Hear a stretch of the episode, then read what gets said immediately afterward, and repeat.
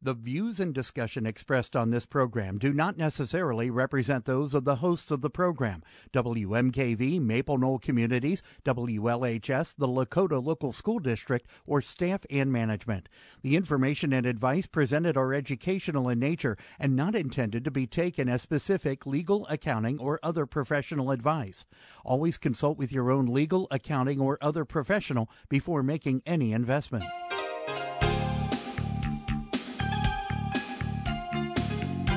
Welcome to Real Life Real Estate Investing, a show to help you gain financial freedom by investing in real estate. Brought to you by the Real Estate Investors Association of Cincinnati and the Ohio Real Estate Investors Association. You're listening to Real Life Real Estate Investing on WMKV, WLHS, and the Maple Knoll Radio Network. And now, your host, Vina Jones Cox. Good afternoon. I am Vina Jones Cox, and this is Real Life Real Estate Investing, striving each and every day to put you on the path to financial independence through investing in real estate. And Oh my gosh, ladies and gentlemen, it is now less than one month until the big National Real Estate Summit here in Cincinnati, sponsored by OREA, with 15 top level experts, over 750 fellow real estate entrepreneurs from all over the country with whom you can just network your heart out, as well as uh, 40 vendors and service providers, tons of networking opportunities, just a great opportunity to build your team, build your knowledge, level up your entire business. And as I was checking as I came in to the station this afternoon and discovered that we still have two of the discounted seats left, two seats left at the National Real Estate Strategy Summit at the discounted price that we were offering it for during Fund Drive a couple of weeks ago, and I'd really like to see those gone for two reasons.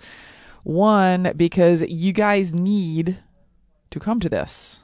It's the biggest it's the biggest event in the country for the primary reason that it is the best event in the country and run by a nonprofit organization. All that organization's profits go right back into fighting for the rights of real estate investors and landlords it's fun. It's a bunch of excited, exciting, friendly people. So that's reason number one. You need to come. That's why I'd like to see you there. But reason number two is when you make your pledge to WMKV for these tickets at $157, I think, I think that's the amount, it goes to support public radio. So, I mean, you can buy tickets other ways, but you can't buy them in another way that would support public radio. So, how do you get one of these discounted tickets? You either go online at wmkvfm.org, wmkvfm.org, or you can call 877 772 9658 and somebody will grab your credit card number and make sure that you get your seats. It's uh, I, I can't imagine why you would be sitting there saying to yourself, I'm very serious about real estate investing, and at the same time, I'm not going to go to the biggest industry event in the country. Those I don't know. Those two things just don't just don't mesh for me. Cincinnati, November 9th through 12th, National Real Estate Strategy Summit sponsored by OREA, 877-772-9658 or wmkvfm.org to grab a ticket. Uh, one of the great things about this time of year is that because I have all of these folks that I know are coming to Cincinnati for the event because they were chosen to be one of the expert speakers. I I get the chance to interview a lot of them, and um, no exception today. Uh, we've got Jim Adelot who specializes in lease option strategies and has a lot of unusual stuff going on in terms of uh, sort of how he operates his business versus how you might think people operate their businesses. For one thing, he works in rural Michigan. Most most folks, uh, when they think about successful real estate entrepreneurs, they're thinking they work in like big cities over you know, over a million, that sort of thing. Not Jim. He's got a business in rural Michigan. He's got a multi million dollar portfolio, and he is part time in the business because his full time job is pastor. He's a full time pastor, part time real estate investor. He retired after 22 years in the corporate world as a magnetics engineer and um, went to do the thing that was his calling. And I imagine probably discovered that pastoring does not pay super well.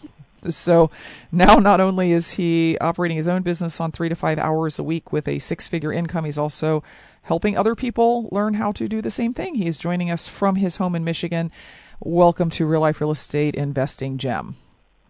Hey, Vina. Great to be with you, and uh, thanks for having me. Uh, and I'm glad to have you here. This is actually your first visit to Real Life Real Estate. Um, you know, we've been on the air for a little over 20 years now, so many times uh, folks are hearing voices for the second or third time as we bring people back to talk about what's changed about their business. I know folks have, however, heard your uh, your partner and mentor Wendy Patton on the air uh, several different times, and I know that you're doing some teaching for her uh, at at this point in your life. But can you can you just sort of um, in the first few minutes of the show here share with us what what it was exactly that kind of attracted you to the real estate business? Well, it's a great question. Um, I can tell you that for 22 years, I was always trying to be the best I could be as an engineer in the corporate world, and then being a corporate engineer. And because of the nature of that business and the particular line of work that I was in, uh, I, I kind of just got sick and tired of, of climbing the corporate ladder only to find out it was against the, the wrong wall. um, every time I thought, you know, that I had arrived with whatever company it was. They were either being sold or planning on being sold or moved, and um, I, it was just getting really, really weary. Um, it wasn't the kind of of uh, uh, lifestyle that I liked. I didn't want to be tied up 50, 60 hours a week or traveling half the half of my life and working for somebody else. And after 22 years, um, it, it it merged with the call to ministry, and then that call to ministry, which was actually 11 and a half years ago, that call to ministry then led um, me to pursue uh, some method, some vehicle that would allow me to produce income and not take a lot of time to do it. And that was kind of the, the, the things that came together for me. I was driving home from work one day. It was before the call to ministry, and I heard somebody come on the radio, and probably not much different than you know some other people that are in the business today, and uh, the the voice said, "I'm going to be in this, you know, in, in your town at, on this date, and it's free, and you can come." And and I went, and I did that, hmm. and my wife and I spent the weekend uh, going to that, and we. I mean, we both walked out of there and we said, if half of what we're being told is true, we've got to really investigate this. So we took time and over the course with my engineering brain, of course, it took me about three and a half years before I did anything. I didn't take any action. I was still studying everything because it was a whole new language for me. I could build a house from the ground up, but I knew nothing about real estate. And so that kind of then, when I had begun studying real estate investing and multiple ways of, of doing real estate investing, then a few years after that, the call to ministry came. And, uh, and that income reduction caused me to to get a little more serious about the uh, real estate investment business. Mm-hmm. Mm-hmm. So, uh, fairly standard um, story, except for the part where you heard about a seminar and you actually went to it. I can't tell you how many people we've been reaching out to around here lately. We've got a, a series of, of uh, market updates that, that are being sponsored by local groups here, and they, they, they cost nothing and trying to talk people into coming as people who've already said i'm interested in real estate into coming to something that's free is surprisingly hard yeah. it's almost yeah. it's almost like there, there's like the cynicism like you know how good could it be if it were free you know. Yeah, exactly. A, a, an awful lot of stories start just like yours. I mean, that's that's basically the same story Ron LeGrand told, right? I I saw something on TV yeah. that invited me to a free preview to a thing, and I went, and yeah. the rest is history. Exactly right. So, exactly right. Um, eh, in in the minute or so we have before our first break, can you can you talk about your local market? Because I'm I'm kind of fascinated with the fact that you do live in in what is considered to be one of the more depressed areas in the whole United States, and yep. you live out in the middle of nowhere in that area, and you're still making this work. Yeah, absolutely. Um, yeah, I live actually in my county. There's less than sixteen and a half thousand single family homes, um, and virtually all of my business is in that county. Very few exceptions. So we are doing between you know, two and three houses a month, doing lease options with those properties, and um, and what you said about working a couple hours a week is is exactly what I do, and so we do those uh, uh, deals right here locally, and it's not a big market, but there's certainly enough deals, and I don't even get every deal, but there's enough deals even in my county to be able to do. So that's kind of the pie that I've carved out here, and I've I've worked that for you know for a number of years, a little over nine and a half, ten years now, and it's it's become very lucrative even out here in the cornfields, as uh, Wendy teases me about. yeah, another another you know example of some folks have limiting thoughts about things like my area is too big, right? Too too too competitive, too everything's too spread out. My big city, LA, too cutthroat, or my area's too small. There's not enough deals, there's not enough buyers, there's not enough sellers, and yet there's there are folks who just kind of don't have that thought and they they make it work anyway and yeah, I guess I was deep enough to do that. you just you, didn't know you weren't supposed to be able to. That was your problem. Yeah, I didn't know that. I didn't know that. All right. Well, we're gonna we're gonna take a quick break, and when we come back, we're going to talk about Jim's pretty property strategy because that is uh, that's what he works with, not the not the ugly houses, but the pretty ones. If you have ever had any question about how making money in pretty houses works, this is the day to ask it. Uh, don't wait for me to to come up with your question because what what you want to know and what I'm curious about might be two different things, and it's your show, not mine. So give us a call at 877 772 9658 or send an email to askvina at gmail.com. We'll be back right after this. Welcome back to Real Life Real Estate Investing. I'm your host, Vina Jones Cox. My guest today is Jim Adelot, who is a very part time real estate investor uh, up in Michigan who makes a full time income doing the, doing the real estate investing so that he can support his pastoring habit.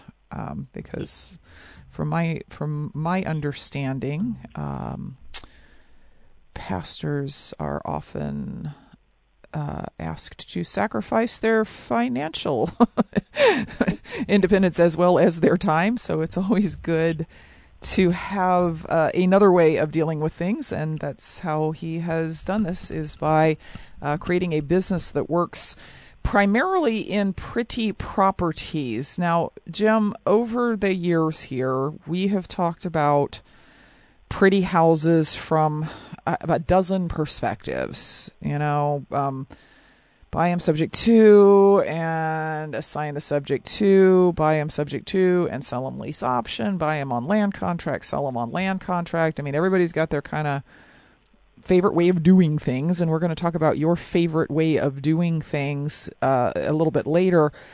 But uh, let's just help listeners get their brains around number one, what we're going to talk about, what we're talking about when we're talking about pretty properties. Like, like what what am I describing when I say a pretty property? Well, for me, uh, pretty property is probably much like a lot of people's areas. Um, my limitations are are basically twofold. My limitation is the FHA lending limit for properties in my area, and that's a pretty standard number for a lot of areas that are outside of major metropolitan areas. that tends to be right around a two hundred seventy-five thousand dollar, two hundred seventy-seven thousand dollars, right in there, maximum. Mm-hmm. Now that's going to be important for us to keep that number in mind. My median sales price is my other factor.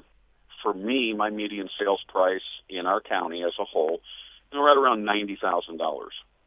So what I do is I operate uh, below the 275 figure because most all of my tenant buyers are going to need some kind of FHA financing. They need some kind of, you know, government-backed mortgage. So we know that, they, that we want to stay below that limit. At the same time, I don't like to, like to operate much below my median sales price because then all I do is I get people with just renter mentality, and I'm not looking for renters. I'm looking for people that want to own, not to rent. So I narrow that scope down to that limit. But then, what, because of experience, I've narrowed that down even a little bit more. I love houses that are between that 125 and 185 roughly uh, price range. That is my sweet spot. These are typically these are typically not all first time home buyers. Some of them are, but these could also be people moving up from first time homes to second time homes. So I try to limit myself based on that data, and I'm focusing on first and second time home homes in neighborhoods that are that are nice, that mm-hmm. are pretty, that are very, you know, rural, typical, you know, mid, middle America kind of town, you know, small town kind of look. And many of them are three or four bedroom properties. They usually all have at least one and a half baths. Some of them have finished basements. In Michigan, we have a lot of walkout basements. So a lot of those are finished walkout basements. And those properties are very, very typical up here. Um, by and large, those are my bread and butter. Mm-hmm. Uh, those are what I target, and that's the market that I kind of I kind of focus on. And that does not mean that I would not do a lease option on something that's eighty five thousand dollars. I would, I may not hold on to it for a long time. I might flip it on a what we call a cooperative lease option or wholesale the option. And then I do properties that are in the 250 range. I just know that that's going to take a little bit longer to move, and I have some very specific marketing that I do to move those properties that is different from what we do for the rest of the type of properties that we do. Okay. So if I'm in Cincinnati where the median house price is closer to like 130, it's not that I it's not that I don't do what you do, it's that I move my numbers. You might want to shift your window a little bit and you still have to look in, based on the zip code what the FHA loan limitation is because that could vary where you're at in some of the neighborhoods around Cincinnati. Mm-hmm. So the thing that you have to remember though is this strategy is primarily effective for first and second home buyer neighborhoods. Mm-hmm. Mm-hmm. That's when you're going to move properties. And literally, I've got students that are moving properties. They just get started, and in three weeks, they've got a paycheck of five or ten grand, and because that's what they're focusing on. Mm-hmm, mm-hmm. Okay, so single family homes, um, kind of, I, I, would call what you're describing like a bread and butter to low low end move up neighborhood. Um, houses that people actually want to live in. So three bedrooms, four bedrooms, bath and a half, um, don't run out and try and buy a one bedroom house with no garage and no off street parking because there's just not the demand for that on the back end. And and then the the the big thing that I think um, folks who are not familiar with these pretty property strategies have a difficult time with is the idea of how you make a profit from that. Because you know mo- most people start out with something like wholesaling or rehabbing where the key to the profit is buying at a deeply under market price. And I gather that you don't really buy at deeply under market prices. Uh, only when I pay cash. That's the only time I do that. Um, by and large, these there's two ways that I profit, and one would be if I'm just wholesaling the option or doing a cooperative lease option. Uh, I'm going to offer the seller full asking price and I'm going to get my cut over and above that, and we're going to move that option, move you know, flip that option to a tenant buyer, and I get a paid an assignment fee. So that's the real easy method in which that we do lease options. The little more technical way would be what we call the sandwich lease option. And it typically is going to require that I have to get some kind of equity to stay in the deal. There has to be something for me to keep uh, the, the, the, my interest in the property for a longer period of time. For example, say there's a $150,000 property, beautiful three bed, two bath home, doesn't need any work. Seller ha- is being transferred out of town, and maybe they ended up buying it two years ago, and they they only have ten thousand dollars in equity or fifteen thousand dollars max. They know if they put that on the market, they may be only walking away from the closing table with a few bucks in their pocket. I have a solution where I can actually help them make a little bit more than that, certainly more than that, by allowing me to put that property under contract for a period of time. And then I will go ahead and make the payments, take care of the maintenance and the repairs, and put a near qualified tenant buyer in it. Typically, no more than 18 months. We don't like to go more than 18. We'll go 24 months, but we like the more near qualified tenant buyers. So if I've got that $150,000 property and I put it under contract for let's say 140, I've got a $10,000 profit right there. I can typically mark that property up maybe to 155, maybe 157.9 or something like that. I could increase my profit on the backside because down the road that tenant buyer is going to get financed and the appraisal will take place at a later date. We don't know what the appraisal will be, but we're we're going to go ahead and shoot for a higher number. So I've got, let's say, a eighteen, twenty thousand, maybe twenty-five thousand dollar equity spread, and if I'm making my seller's payment of a thousand dollars a month, and I can move that property for say thirteen hundred dollars a month to the tenant buyer, which would be a fair market rental analysis, I'm going to profit also three hundred dollars a month in what we call the monthly spread. Mm-hmm. And that's basically how we do those deals. So while the spread in ugly properties that you are flipping is Say that there's the, the spread the spread uh, all real estate uh, investing uh, of the type that that that us active people do as opposed to like the turn people uh, the turnkey rental buyers do all mm-hmm. all of the profits are based on spreads and in in ugly houses the spread is typically I paid a lot less for it than what it was worth. In pretty houses, it sounds like the spread is possibly in the monthly payment, depending on which kind of deal you're doing, but that the the real spread is created by time passing. Mm-hmm. That you know today the house is worth 150.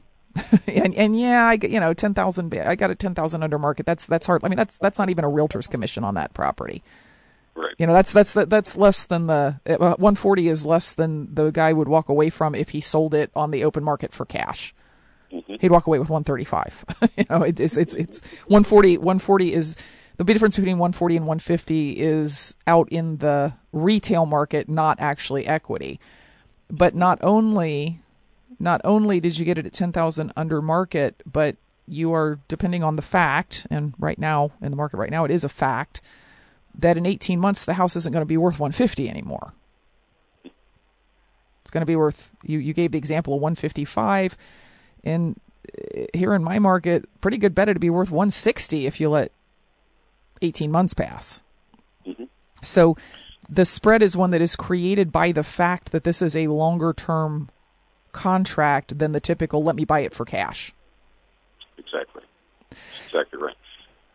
Very good. Uh, we need to, believe it or not, take another quick break. When we come back, we're going to talk about what impels sellers to do these deals and what kind of buyers like them. If you have questions about pretty properties, please give us a call at 877 772 9658 or send us an email, askvina at gmail.com. Welcome back to Real Life Real Estate Investing. Talking today to Jim Adelot about um, sort of right now just philosophically, what is this pretty property business all about? Because uh, there are there are different ways to do it. You know, people people use different um, different strategies to control and different strategies to dispose of these pretty properties, but they're they're all based on the same concept, which is that your buyer is not another investor. Your buyer is someone who's going to move into the property, love it, live in it, eventually buy it, and that that buyer is not as price sensitive as you might think, given that he's got in Jim's case, 18 months, in some cases, two years, three years to go buy the property. In other words, either refinance it, depending on what the structure is, or in the case of a lease option, finance it in the first place. And of course, Jim, uh, we got an email here from Seth who asked a question that I should have asked but completely forgot about, and that is he wants to know how much of an option fee you are collecting as a percentage of the sale price of the property. Oh, that's a good question, Seth. Uh, typically, we will not uh, allow a tenant buyer into one of our properties for anything less than 5% or $5,000, whichever is greater. So, an $80,000 house, 5% or 5 grand, the greater would be 5 grand. We don't want to take anything less than that. On a $250,000 house, we're going to typically get between 12.5 and eh, many times upwards of $20,000 or so. So we're getting that as a minimum for a couple of reasons. One is we want to make sure they have skin in the game, and that locks them in and gives us the better um, percentage or chance that they're going to work towards getting financed, which we, I think we'll talk about later. And then secondly, um, it, it gives them the ability to show that they've put more than three and a half percent down, so they don't have to come up with another down payment to get FHA finance, because we have a paper trail that shows that for their down payment. So when the tenant buyer is getting ready to get financed and it's an FHA-backed kind of loan, then what we're doing is we're showing that they've put at least three and a half percent down and they're good to go. Mm-hmm. Mm-hmm. The thing that a lot of budding real estate entrepreneurs do when they start thinking about sellers, when they start thinking about who is the person who's going to do whatever deal they're examining, they try to they they try to they try to imagine themselves right? They try to they try to they try to say to themselves, under what circumstances would I sell a property for 70 cents on the dollar? I can't imagine such a circumstance. I would have to be stoned before I would agree to, you know, they, they, they, they, without being in the situation that a seller is in, they try to imagine the motivations of a seller. And with these pretty properties, where what you're saying is I'm not going to pay cash for your house, Mr. Seller. I'm going to make your payments. And then ultimately, sometime, you know, in, in your case, in the relatively near future, uh, we'll get it closed. I think a lot of people who'd like to do what you do sit there and think, but I would never, I can't imagine under what circumstances I would just let somebody like not buy my house. So let's talk about what kinds of sellers or what, uh, rather, it's always not, never the seller, right? It's always the situation. What kind of situations are keeping these sellers of yours from just sticking their house in the MLS and selling it? It's a hot market. That's a great question. Um, it's a hot market for some. Uh, I won't say it's a hot market for everybody. Properties here and in rural settings, not different from mine, properties are sitting on the market uh, typically 90, maybe 120 days. So it's not that we have a hot market. Um, depending on where you live, you might be able to put a, a property like that up for sale and have it gone in, you know, five days with multiple offers over and above listing price. We don't have that. Um, I've never experienced that here. Um, uh, I can drive 45 minutes away and the market is completely different. So one of the things that you have to be very, very sensitive to is what kind of microeconomy or micro um, geographic uh, aspects are driving the kind of sales that are taking place where you're looking to do business. So that's going to fluctuate for people. I have students that are doing this in markets that are appreciating double digits a year, and I've got I've got students in LA. I've got students in Orange County that are doing deals and they're wholesaling options and they're making 30, 40, 50 grand on one deal. Um, same thing in Orlando, Florida. You know, student down there, very first deal, and that's $39,000 in about 45 days. It, it is not necessarily, here's the, here's the thing, and I think, Vena, you nailed it, because when I started, I said to myself, who in the world would do this? what kind of seller? It's the exact same thing I said to myself. My wife and I would sit there and say to each other, why would people do this? Well, what we don't realize is that it's the situation that drives their motives. It could be maybe they got married and have two homes. Maybe somebody passed away. Maybe somebody uh, has a job transfer. Uh, it could be a whole list of things. What sets them apart from everybody else is in the process of marketing, if you are able to speak with them about what you can provide them with your service, many times they're going to do business with you if they don't need that cash right away. And I have I have people say, yeah, but they've got to go out and they've got to show that that house is sold to go buy another house. No, not necessarily. We've got we've got I've got sellers that have come to me and said, well, what happens when I need to get another property and I I, I don't have this one sold. Well, this is going to show as income to you. Your big banks are going to require a 12 month seasoning for the quote unquote rental in your portfolio, but most local credit unions, most independent mortgage loan lenders and, and mortgage brokers, these people think outside the box. I've got sellers that are getting financed the following month after me taking over their property. So it really is a perspective. We have to change how we think because if we do, if we think like, if we start having conceptions that everybody everybody else thinks this way, then what we'll find is we're in a rut. We'll never we'll never be able to look outside the box. Can't think outside the box in order to be creative and do things. Mm-hmm. I had the same issue. I couldn't believe anybody would do this until I started asking people. So I, I think I just heard you say that it, your your market's going to be different than a lot of um, larger markets. You know, in Cincinnati, the house you're describing, if it looks good and smells good, it's going to sell for, for it's going to sell for first full price, and it's going that's going to happen in you know three days, especially down at that lower end, down at that hundred and thirty to hundred and fifty thousand uh, end. Your market, and I, I've heard actually the same thing about markets in the rural parts of Ohio that things just that just move more slowly there. But you're saying for for your students that are in hot markets, like you mentioned Atlanta, that or um, sorry, Orlando, that is a that is a market that is moving fast right now. You're saying that somehow the the offer of I will make your payments for a while and then pay it off is is better for folks than just putting it on the market and getting my money. I mean, like what what are you what are you telling them about how it's better? Um, well, there's a couple of things. I can show them how they can make more if they wait a little while for their equity. So I, I, that's the real big stick. I mean, if you're gonna if you're gonna dangle something out in front of anybody, it is the fact that they're going to be able to net a lot more money doing a lease option than they would if they put it on the market and sold it, you know, at, at, uh, and paid commissions. So if they can wait a little while for their equity, I'm going to show them how they can make a whole lot more and that's the big that's the big carrot on the stick. Hmm. Um, that's number one.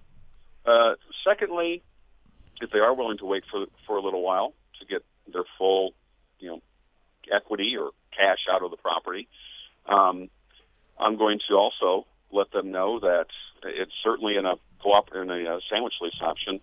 Um, they don't have to worry about anything. They don't have to worry about maintenance. They don't have to worry about repairs. They don't have to worry about the payments. That'll all be taken care of. We'll set up structures for that, and they can. I love to tell sellers I can help you move on with your life really quickly, and that works very well. Now, in those hotter markets, what we're finding and what our students are finding, and what I've experienced too, in, in working and partnering with students here and there, is that in those hotter markets, your tenant, your tenant buyers um, are going to get financed a whole lot quicker uh, if you're vetting them properly. And that's what you always want to do. So you're going to be able to get these sellers cashed out in a, in a faster sense of time than it would be maybe somewhere else. Mm-hmm. The whole thing comes down to what is driving the seller. And if they're motivated, they don't. I, I don't want to find, you know, desperate people becoming desperados who are sellers. I don't want distressed properties. Okay, so these are properties like we've talked about. These are nice properties, but if the seller wants to make some more, net some more, can wait a little while for their equity, we can handle that. We can we can show them the solution for that. And many times they say yes. It's amazing what happens when you ask people if they're willing to do something creative. And if you're willing to do something creative, Mr. or Mrs. Seller, um, let me give you a couple of options. Let me show you what we can do to help you. And we just let them tell us what's important to them and then try to come to a, a an agreement that works for both of us, and then we move forward. Mm-hmm. You know, I, I got to say, that is not the answer I expected. Uh, because in my well, I, it's not the it's not all of the answer I expected because in my experience, the folks that are falling all over themselves wanting to wanting to sell on a lease option or sell subject to their loan or something like that are the ones that it's going to actually cost them money to sell their house if they sell it conventionally. And a, a typical example that I worked with recently, um, Uh, we had a lady in a she's in a bread and butter neighborhood. It's not the most expensive neighborhood in town, but it's a hundred twenty thousand dollar house. Call it beautiful, not a thing wrong with it. Like I couldn't find one thing the matter with this house, and the problem was that she just bought it I mean, she's she's owned it for two years maybe. She's had almost no pay down on the mortgage. She got married. Her husband already had a house, so they, so she moved out. So basically, she she now owes one fifteen between her between her down payment and what little she's paid off in a couple of years. She owes one hundred fifteen thousand on a house that's worth 122 maybe if you push it 125 and the problem is she's already she already sat down with a realtor and the realtor did her closing sheet and by the time she's paid the agent the closing costs. The agent was quick to point out that um, in that price range a lot of buyers want you to pay for points.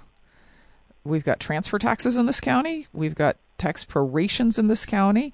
She was actually this the seller who looks like she's got eight or nine thousand dollars in equity was actually going to have to bring four or five thousand dollars to the closing, and she doesn't have it.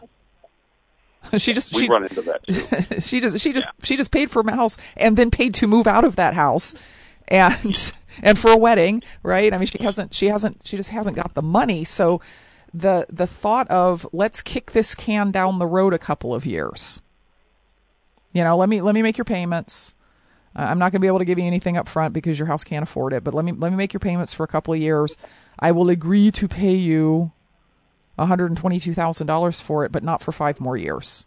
And by then your loan balance will be down to this and the property value will be up to this. Not that that matters to her because I'm locking in that price. And um, you will have no realtor commission there won't, we won't have to worry about that. You know, the, yes, there will still be transfer tax and there will still be tax proration, but that's going to be minor. And that appealed to her. Actually, getting some money five years up the road appealed to her so much more than having to come to the closing with money right now that she was falling all over herself wanting to sign contracts before I even had them prepared. Yeah, yeah. We we run into the same thing too, and I I, I think we mentioned that earlier it you don't know what motivates a seller and that really is a very interesting marketing thing that we do because sometimes we'll look for sellers, we'll market to sellers that have owned their property for less than, for example, three years. Mm-hmm. And these aren't people that are advertising for sale. These are just home confirmed homeowners. Mm-hmm. And so they'll get some of our marketing, and some of them didn't even know that they could sell and make a profit. Mm-hmm, mm-hmm. and that's a great way to do it too. Mm-hmm. We do that quite often. Right. And and for all those folks who are sitting in markets going, well, no, in my market they just sell it. They're not thinking about the 20% of people that are close to underwater on their house.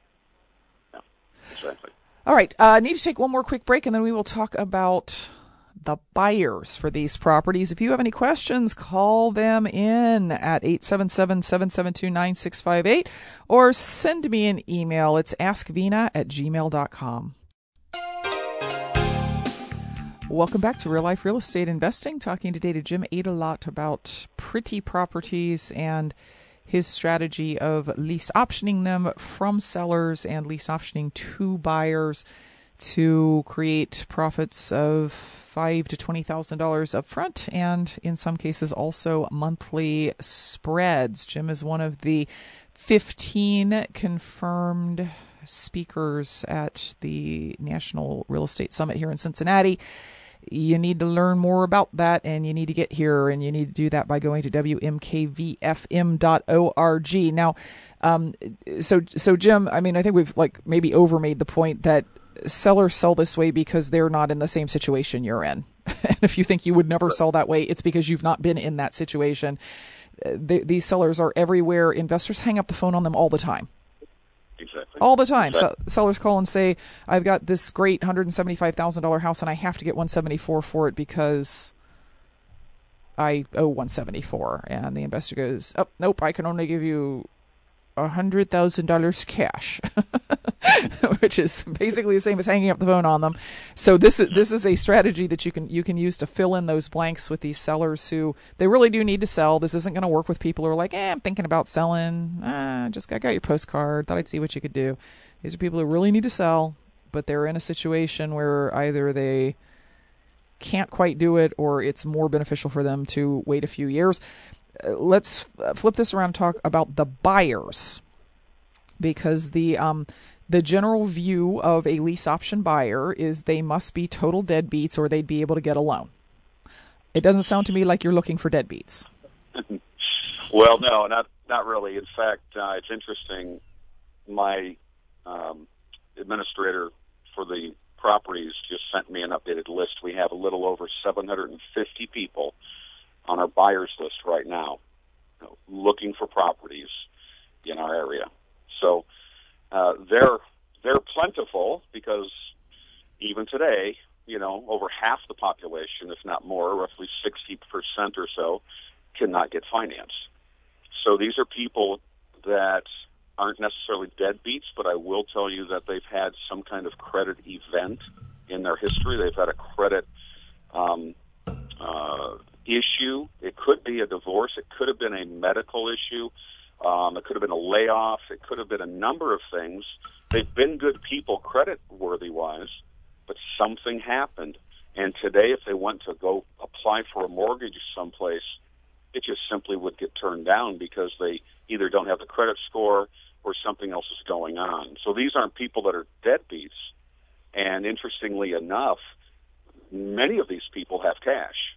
That's the incredible thing. They have money to put down. They just aren't able to get financed, mm. and so they've they work, they have a, a steady income, they just have a credit event, and that's really the kind of people that we're targeting. Mm-hmm, mm-hmm. So give me a, and I know your your your properties are in a wide variety of price ranges, but give me give me a, a profile of your typical buyer. Like how much money do they make? What kind of job do they have? Are are you dealing with more white collar people or blue collar people, or is it a combination? What are what are these folks like? Yeah, it's a combination. Um, I mean, everything from you know for the eighty five or ninety thousand dollar property. Um, these are going to be blue collar type of income producers. They're going to be some of them working at the local car plant or a manufacturing facility, maybe in the next county. Some of them drive an hour down to Detroit to work um, or Lansing or something. So they're, you know, they are um, pretty hardworking people. I'll tell you that right now. That's really a big factor that is common amongst all of them. They're they're hardworking folks. Some of them are professionals. I've got I've got some professionals that, you know, they're making eight to ten thousand dollars per month, and they cannot get financed because their credit stinks so bad for whatever reason. So uh, these are typically people who work hard. On average, for my price range, these people are, are bringing home anywhere from three or thirty five hundred dollars a month, upwards of five six thousand dollars a month. That's typical. That's very very typical. Many of them have at least five, some ten thousand, and in some cases twenty thousand dollars cash to put down. Um, some of them will use their 401ks for part or some of all of their down payment. That does happen on occasion. Um, we never will will put them in a position where they use a credit card for down payment kind of thing. We don't like that because that just messes up their credit even there that much more. So we try to help them build their credit, and we have a credit repair process. So when they get plugged in, they are going to also have a credit repair program. Sometimes they will just work with one of our local independent mortgage brokers, and they'll work with them to help them get financed and tell them what they need to do. So that's pretty much the profile, and and again, they they come in all shapes and sizes as far as the kind of work. But we've got professionals, um, we've had doctors, attorney. Doctors are the worst as far as credit. Um, some attorneys and IT professionals, you know, uh, as well. So it, it it really runs the gamut. But one thing I can tell you, these are hardworking folks. Mm-hmm.